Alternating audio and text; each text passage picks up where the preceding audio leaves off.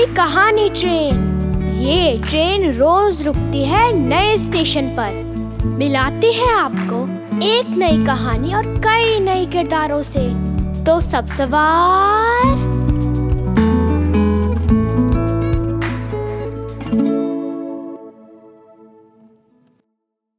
आइए सुनते हैं प्लूटो पत्रिका से एक कहानी।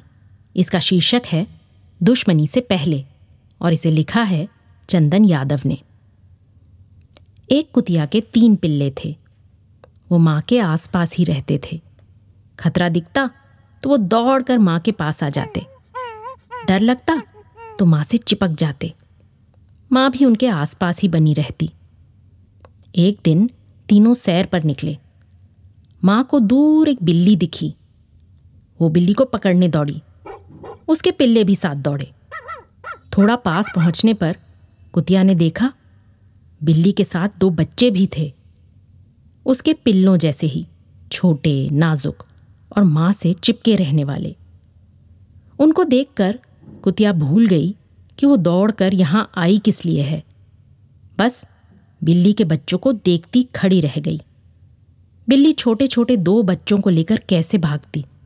वो भी कुतिया को देखती सहमी सी खड़ी रही।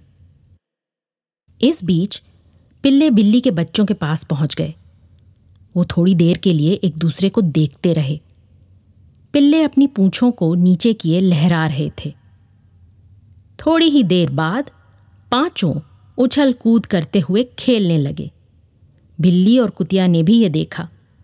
फिर एक दूसरे की तरफ़ पीट करके बैठ गईं। जैसे उन्होंने बच्चों को खेलते देखा ही ना हो।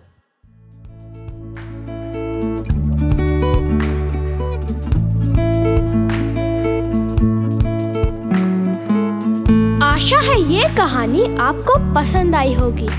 ये कहानी आपके लिए लाए रेखता, नई धारा और प्रथम।